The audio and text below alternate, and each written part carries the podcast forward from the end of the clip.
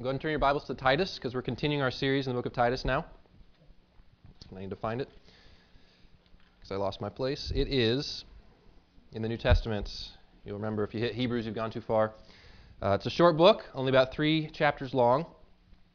And uh, if you remember, this is a book that was written, it's a letter really, from Paul to Titus, where Paul had uh, worked with Titus establishing some churches on this Mediterranean island of Crete. And Paul had moved on and left Titus there in charge to, to put the church in order. And so, what we see in these few short chapters is Paul gives some important instructions saying essentially, these are the things that you have to get in place if you want the church to be established and if you want Christians to grow in their faith and live godly lives. And so, I've, I've called this series uh, simply Nine Keys for the Church because I think there's at least nine lessons that Paul has for Titus in this book.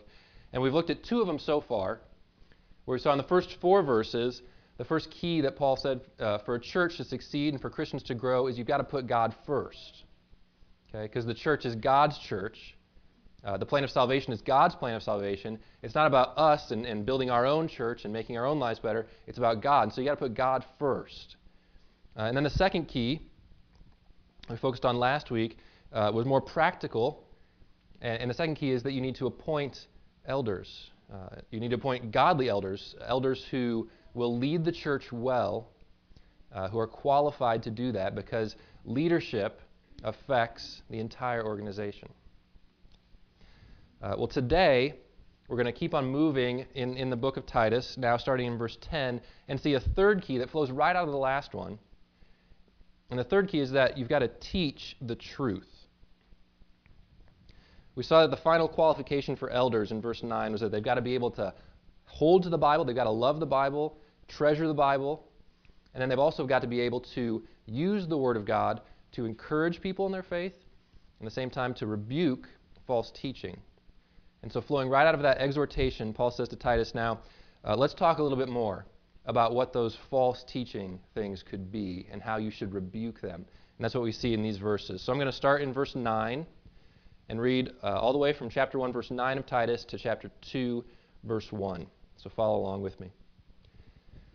Uh, speaking of elders' qualifications here in verse 9. He must hold firm to the trustworthy word as taught, so that he may be able to give instruction in sound doctrine and also to rebuke those who contradict it.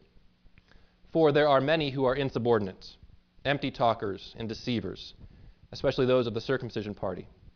They must be silenced since they are upsetting whole families by teaching for shameful gain what they ought not to teach. One of the Cretans, a prophet of their own, said, Cretans are always liars, evil beasts, lazy gluttons. This testimony is true. Therefore, rebuke them sharply, that they may be sound in their faith, uh, sound in the faith, not devoting themselves to Jewish myths and the commands of men who turn away from the truth. To the pure, all things are pure, but to the defiled and unbelieving, nothing is pure but both their minds and their consciences are defiled. They profess to know God, but they deny Him by their works. They are detestable, disobedient, and unfit for any good work. But as for you, teach what accords with sound doctrine. So here's the situation Titus is in the island of Crete. And Crete is full of, as he says in verse uh, where is this here? Verse 12. Crete is full of people who are always liars, evil beasts, and lazy gluttons. It's kind of a, bot, uh, a byword, a proverb about the people of this island. It's a rotten place to be. And there's lots of false teachers that are running around. And so Paul says to Titus, there's three things that you need to do if you're going to establish a church in a situation like this. And the three, three things you have to do is first of all, you have to silence false teachers. Secondly, you have to rebuke false teaching. And then third, you need to teach the truth. so we're going to look at those in order this morning. And the first thing is just this you got to silence false teachers. Now, who are these false teachers that we're looking at? Well, in verse 10, we get a picture of these guys. And if I had to summarize it, I'd say that the false teachers, you could call them the anti elders. Okay? These, they're, they're the opposite of everything that you want to see in an elder. Uh, for example, you, you look in verse um, where are we here? Um, look at the in, in verse 11. It says that these false teachers are teaching for shameful gain. That is, they're teaching because they're greedy and they want money. As opposed to elders, who we saw back in, in the section that describes them, they're not supposed to be greedy. Okay? Uh, false teachers, we see that they are upsetting whole households or whole families with their teaching. Whereas elders should actually be uh, running their own household well, which qualifies them to take care of God's household, you know, the opposite of what the anti elders are doing. Uh, we see that the anti elders, these false teachers, uh, they themselves in verse 10 are described as being insubordinate or rebellious. Whereas one of the qualifications for elders is that they need to manage their house well so that their kids are not insubordinate or rebellious. Same word. Uh, and again, the, the, uh, the anti elders, uh, all the things that they say, it's empty talk. They're deceivers. Their words are not helpful. In fact, they're lies. But the elders, their words are supposed to be words that are based on the Bible and encourage and rebuke false teaching. So these folks are the opposite of what you want as an elder. And so the command that Paul gives to Titus is to silence these people. So we see in verse 11, they must be silenced. Uh, you know, and what he means by that, not, not, in a, not in a mob sort of way where you need to silence that guy, uh, but uh, just don't give them a voice, right? You know, you have a choice as a local church. He's telling you, choose elders that are going to be good. And he says, don't give these kinds of people a voice. You know, it's, it's bad enough when in a flock you've got a wolf in sheep's clothing. Right? Because a wolf in sheep's clothing could take out a few sheep. That would be bad. But a wolf in shepherd's clothing can destroy the whole flock. That's what's going on here with these anti elders. They're, they're getting voices of leadership, they're, they're getting people to follow them, to listen to them, and they're destroying whole households. Maybe, maybe it's talking even about whole house churches, you know, churches that met in homes. They're leading aside entire congregations with their false teaching. Paul says you can't let that happen. You've got to silence them. Of course, you can't go around telling everybody who is teaching falsehood that they need to stop or forcing everybody to stop. Uh, especially in our day and age, uh, anybody can set themselves up as a teacher. You know, you get a get a webcam and YouTube, or you get a blog, and, and you just anybody can spew out whatever they want and set themselves up as an authority. And it's not our job to go out there and to to, to launch denial of service attacks on your website that's got you know anything bad on there and, and take them down or, or anything like that. He's, he's talking about what we can do, and in our local congregation, we can make sure, first of all, that we have elders who are teaching the truth. And we focused on that last week. So I want to focus on the other thing that we can do, which is what he continues on to say here. The other thing that we can do to silence false teachers is that we can rebuke the false teaching. This is the second point on your outline rebuke false teaching. This is what you see in verse 13. Uh, what Paul says to Timothy, uh, therefore, rebuke them sharply. Um, he, he's not just saying, you know, tell these guys just stop it. You know, please, please don't, please don't talk. Please don't say these things. He says, rebuke them sharply. It's a word that means uh, rigorously or very thoroughly, uh, strenuously. Uh, he's saying, you know, identify the false teaching that they're giving, understand what it is that they're saying, be able to point out why it's wrong, and then to thoroughly, sharply, rigorously rebuke it so that it's just left in a little husk on the floor. Nobody even wants to follow that false teaching because it's so ridiculous. Saying, rebuke the false teaching. Don't let it stand. And there's lots of kinds of false teaching. Okay? It would be impossible for us to address all kinds of false teaching in, in any one sitting. But he focuses on two here that I think are worth us looking at. In verse 14, then, he continues on and says specifically, not devoting themselves to Jewish myths and the commandments of men. So these are, these are two categories of false teaching that were especially prevalent in this situation, and they're still prevalent today. Uh, and, and, and they're just myths, is one category, and man made commands is the second. He says, teach them not to devote themselves to Jewish myths. Okay, now, now what's a myth? A myth would be anything that goes beyond what the Bible teaches. Okay, so myth is anything that goes beyond what the Bible teaches. And there's a couple problems with myths. They're baseless and they're fruitless. Okay? So myths are baseless. We don't, we don't find out much more about myths in this letter. Uh, one of the problems with Titus being such a short letter is Paul doesn't take a lot of time to elaborate on what exactly is happening. But if we look at other letters uh, that are written about the same time in similar situations, like 1st and 2nd Timothy, we can find out more about these myths. And one thing that we learn if we read, like 1 Timothy, for example, in 1 Timothy chapter 1, Paul says that these myths, one characteristic of them is that they promote speculation. So there's a sort of thing that when you, when you talk about it, there's no foundation to it. Okay, it's just, it's just speculation. It promotes you building castles in the air, creating new ideas, no, no foundation to them, just whatever you think, spinning out these ideas, these silly stories. Uh, later on in 1 Timothy, Paul also calls them irreverent, silly stories. So they're a lot like the, the things that I've started telling my kids at the dinner table when they ask me how my day was, because usually my day is pretty boring. At least it doesn't make a good story. It's all right when I'm in it, but when I go home to tell my kids, well, what'd you do? Well, I basically studied and read books and did some emails and talked to some people on the phone. I mean, it's, it's not scintillating dinner conversation. So I started making up silly stories for the girls. Uh, they usually involve talking animals or some sort of adaptation of a fairy tale, like a giant beanstalk growing in the backyard, and adventures that I have with pirates and things like that. So the girls love these. They're, they're silly stories. We all recognize they're silly stories, uh, but they're completely baseless. I mean, none of the stuff in these stories actually happened. And that's, that's kind of the idea of what's going on with these myths. They're just made up. They might be interesting, they're certainly silly, and, and they're foundationless. They have no base. Now, he specifically says that in this case, the myths that they're dealing with in verse 14 are Jewish myths.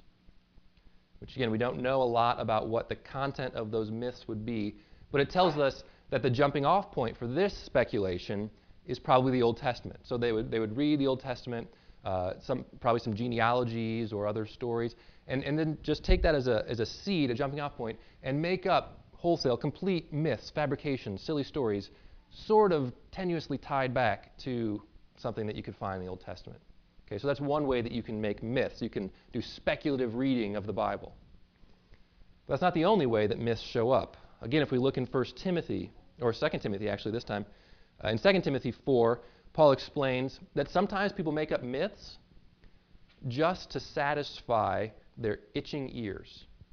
This is 2 Timothy chapter 4, uh, verses 3 and 4, if you want to look that up. But he says people have you know, what he calls itching ears.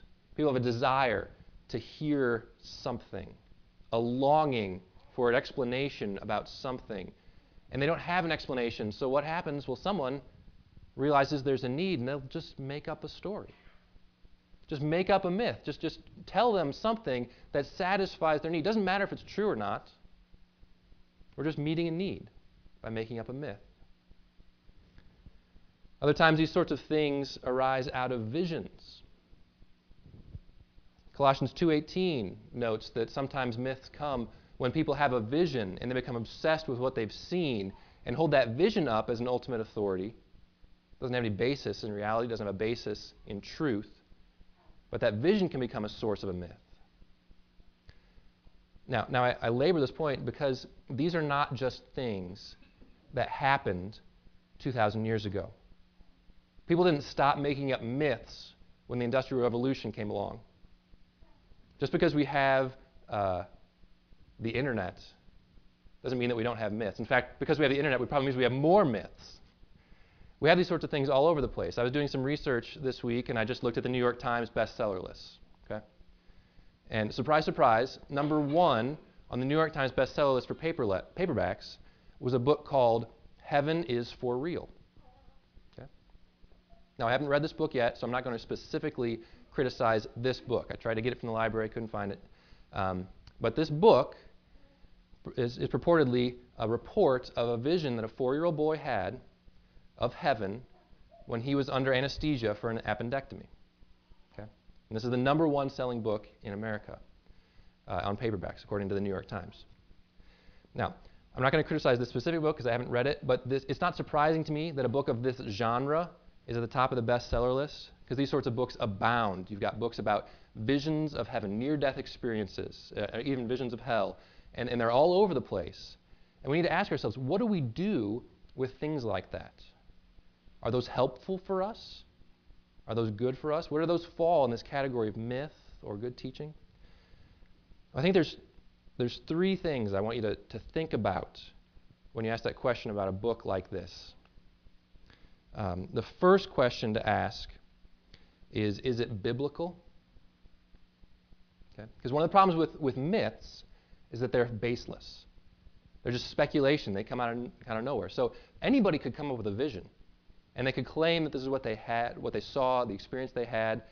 But what's the foundation for it? Is it biblical? And, and beware. Lots of times these books will try to p- answer that question by just putting in uh, certain scripture references, by, by quoting verses, and you think, oh, well, they quote the Bible, so it must be biblical. Um, even the devil quoted the Bible, uh, probably better than most of us. So that's not good enough. Uh, you, need to, you need to ask is it biblical in a sense? Is it, is it in line with the teaching of the Bible, with the themes of Scripture? One of the big tip offs with these heaven books is that they're often extremely man centered. That is, they paint a picture of heaven that itching ears would love to hear. A picture of heaven that says, here are, you know, just, just imagine the best vacation you could ever have. And, and your friends are there, and it, it's free food and drinks, and, and it's just beautiful weather, and you're healthy, and, and all those things are fine. But there's no God in these heavens. It, it's a very man centered reality, and, and people buy the books. Why do you think they're number one on the bestseller list?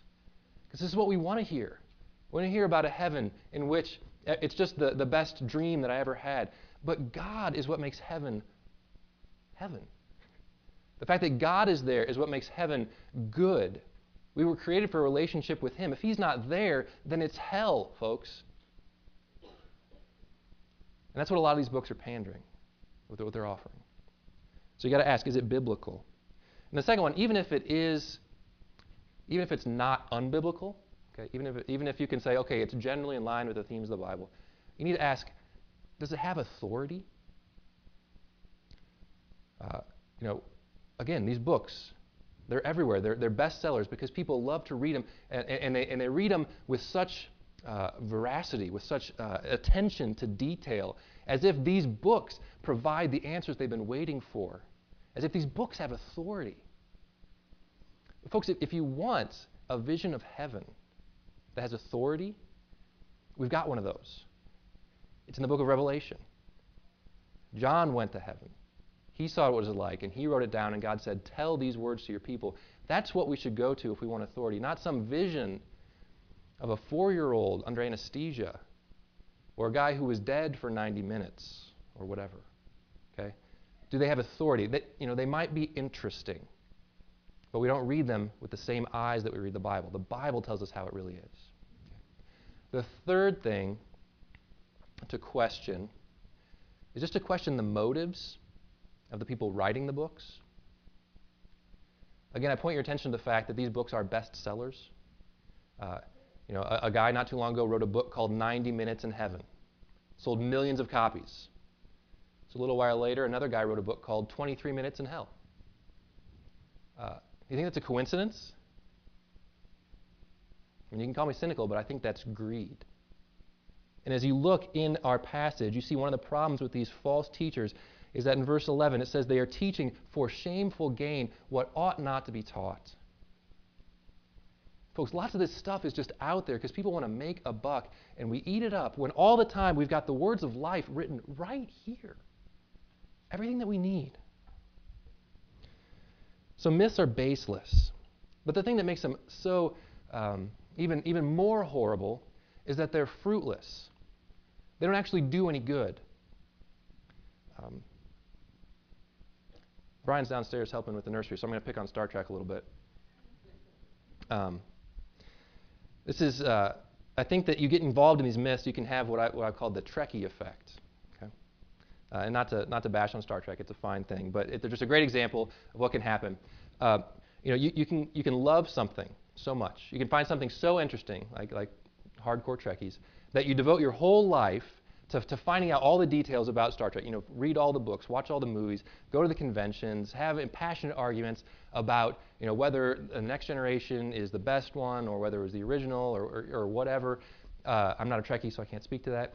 Uh, but you, you have these big arguments, or you, you devote your life to finding out everything that you can about this thing that might be interesting, but it makes no difference in the way that you live your life. It makes no impact in your ability to live a godly life. And that's one of the signs of myths.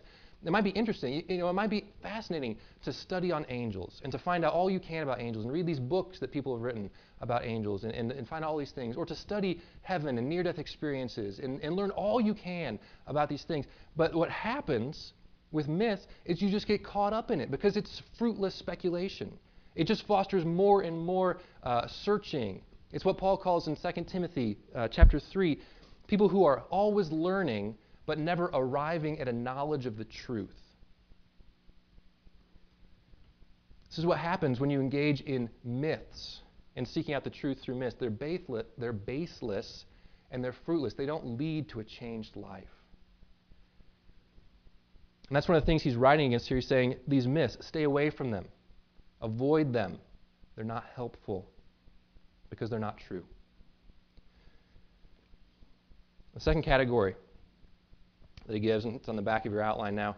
The second category of false teaching is man made commands. Okay. Seemingly very different, but actually quite similar to myths, because man made commands are also baseless and fruitless. Uh, see, man made commands, we see this in, in verse 14. This is the, what he calls the commands of men. Uh, these are commands that are baseless because they don't come from God. They're commands that men have made up. I'm speaking generically of mankind, not just males. Uh, they're commands that people have made up, rules that we make up, and we say, if we will keep these rules, then we will be pure or godly. Uh, it's probably worth flipping to Matthew 15. Because Matthew 15, verse 5, Jesus um, actually uses the same phrase and explains what commands of men are. He's having a, a confrontation with the Pharisees, as so often happens. And this time the Pharisees are upset because the disciples are not washing their hands before they eat. Now, this is not a hygiene issue. So it wasn't like you know employees must wash hands before returning to work. Uh, this, the, the, hand washing that they were doing was a ceremonial hand washing. So it'd be much more like us uh, praying before we eat. You know, it's just something that we do to honor God before we eat. And for them, they would ceremonially wash their hands, and it said by doing that, we've made ourselves pure so that the food that we eat is pure. If we don't wash our hands, the food is impure, and we will be defiled by that. Okay, so that's the situation. They made up this rule got to wash your hands ceremonially before you eat so that you stay pure. Not healthy, but just pure. And Jesus and the disciples, they weren't doing that. They were just diving in, just eating the food. And so the, the Pharisees have trouble with that. And Jesus says in uh, Matthew 15, sorry, verse, uh, verse 7 You hypocrites, well did Isaiah prophesy of you when he said, This people honors me with their lips, but their heart is far from me. In vain do they worship me, teaching as doctrines the commandments of men. So these are the things that are in view commandments of men, things that people make up, like the Pharisees did. Uh, commands where you say, okay, there's, there's two categories of things in the world there are pure things and there are impure things. Now, if I only take in the pure things, if I live my life according to these rules such that I only do pure things, only take in pure things, then I will be pure. Okay, that's how I get pure. I do pure things, I eat pure things, then I become pure. If I avoid impure things, I'll be pure. So they did this, they did this with food. Uh, we also see in, uh, in 1 Timothy and Colossians the sorts of rules. Some people said, don't get married. That was one of them. So if you don't get married, then you'll be pure. That was a command. So a lot of us have busted that one. Uh, they also said, uh, don't, uh, don't eat certain foods, or you have to do these festivals or observe these certain days or holidays. Um, so you say, okay, here's, here's pure foods. If I only eat pure foods, then I'll be pure. It'll make me pure. Or we could say, okay, here are, here are pure movies. Here are impure movies. If I only watch pure movies, then I'll be pure. If I, if I don't watch impure movies, then I'll be pure. Or we can do with people. We say, well, here's, here are people who are pure. If I just hang out with pure people, then I'll be pure. If I don't hang out with impure people, I won't be pure. Uh, that's the idea. That's what people were teaching in Crete, and it's very appealing. You can see the appeal when you're an island like Crete. Everyone around you is an evil beast, a lazy glutton, a liar. To make these rules and say, well, if I just do these certain things, then I'll be pure. It's appealing for us too. But here's the deal, folks it's baseless because they're commands that people have just made up, but it's also fruitless. It doesn't really fix the problem. Because the problem is not the things that you take in that make you impure. The problem is that in your heart and in your conscience, you are already defiled. That helps us make sense of verse 15. In verse 15, Paul points out, let's just look at the second half first. He says, To the defiled and unbelieving, nothing is pure. So these people were teaching a false teaching, saying, if you just take in what's right, it makes you pure. Paul says, no, the problem is with your heart. If you're already defiled and unbelieving in your heart, nothing you eat can make you pure. No, no rule you keep can make you pure. Only obedience from the heart. That's your problem. You need obedience from the heart. But the opposite is also true. At the beginning of verse 15, it says, But to the pure, that is, those who've had their hearts and their minds cleansed and renewed, to the pure, all things are pure.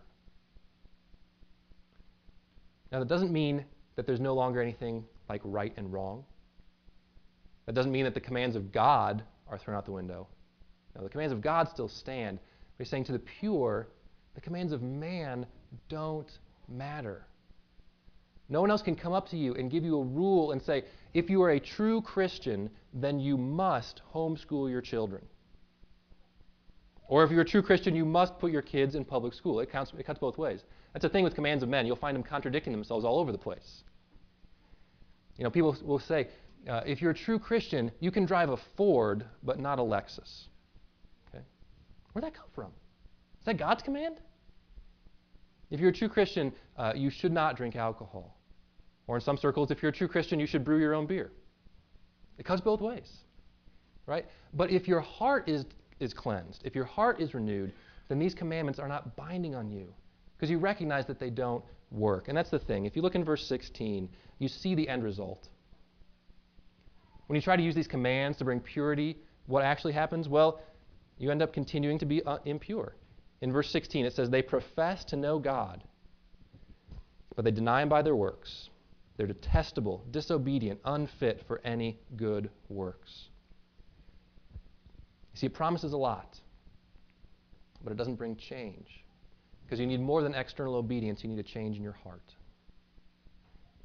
So, the third thing that we have to do, once we discard myths and discard man made commands, we've got to hold on to the truth. So, number three, teach the truth. That's the answer to false teaching. Paul says to Titus, But as for you, teach what accords with sound doctrine.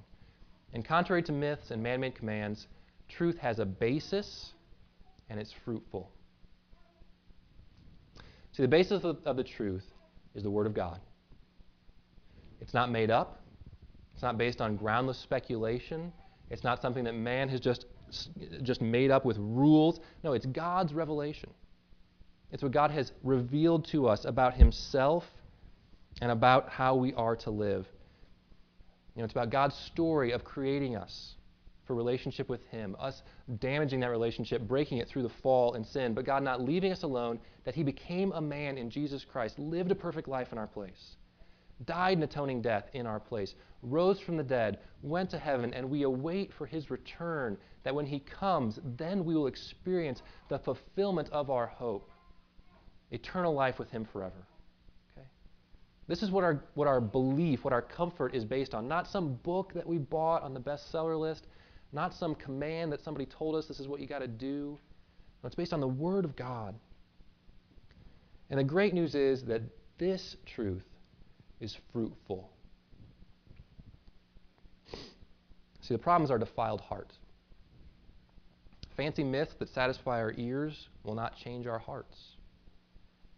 lists of do's and don'ts that other people tell you to live by will not change your heart. But the gospel changes your heart.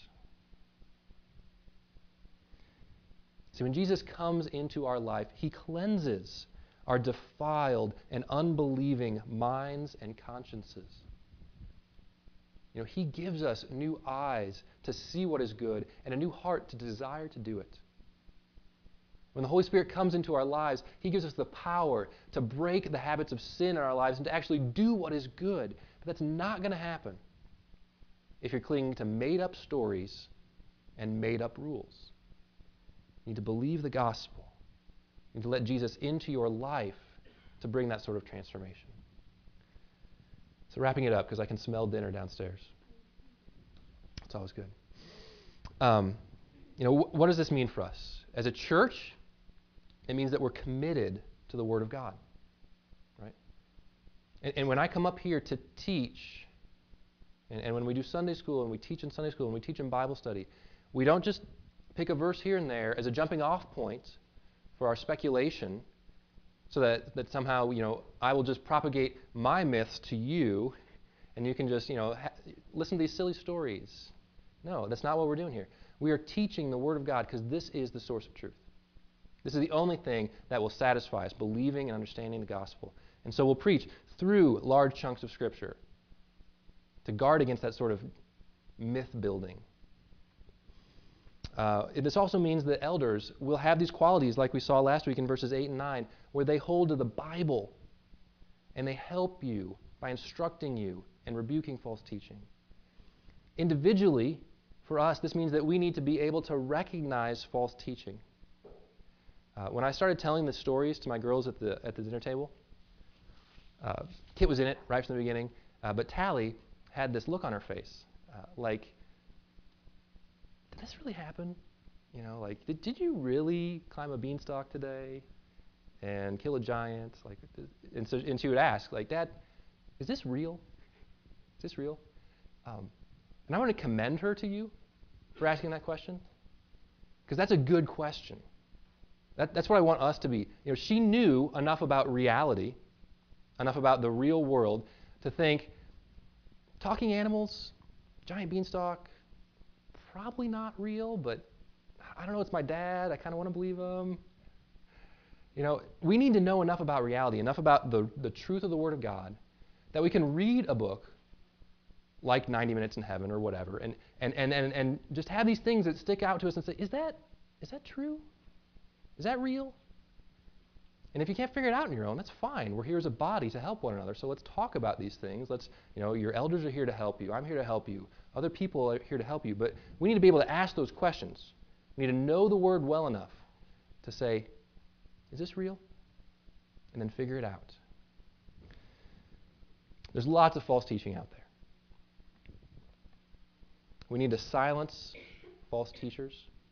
We need to rebuke false teaching, but most importantly, we need to teach, teach and hold to the truth of the gospel. And if we do, here's the encouraging part. Okay, here's the encouraging part. Those other things are fruitless. They don't change your life. The gospel changes your life. If we hold to the truth, it will bear fruit in our church and in our lives. And for that, we can thank God and praise Him. Let's pray together. Father, we thank you for your word. There's so much falsehood out there, even hiding in the corners of our hearts, so much false understanding about what you have taught us and what you've revealed to us. And yet, Lord, I pray that we would hold to the central truths of the gospel with such passion and clarity that we would believe that you died for our sins, that you rose from the dead, that you reign in heaven, and you love us. And that we would propel out from here in mission and sharing that truth to others, that you would bear great fruit in this world as we show the baseless and fruitless reality about the other teachings of the world. But yours stands up. Your gospel stands up to examination, and you bear fruit in our lives. Lord, would you do that in us today? I pray in the name of Jesus. Amen.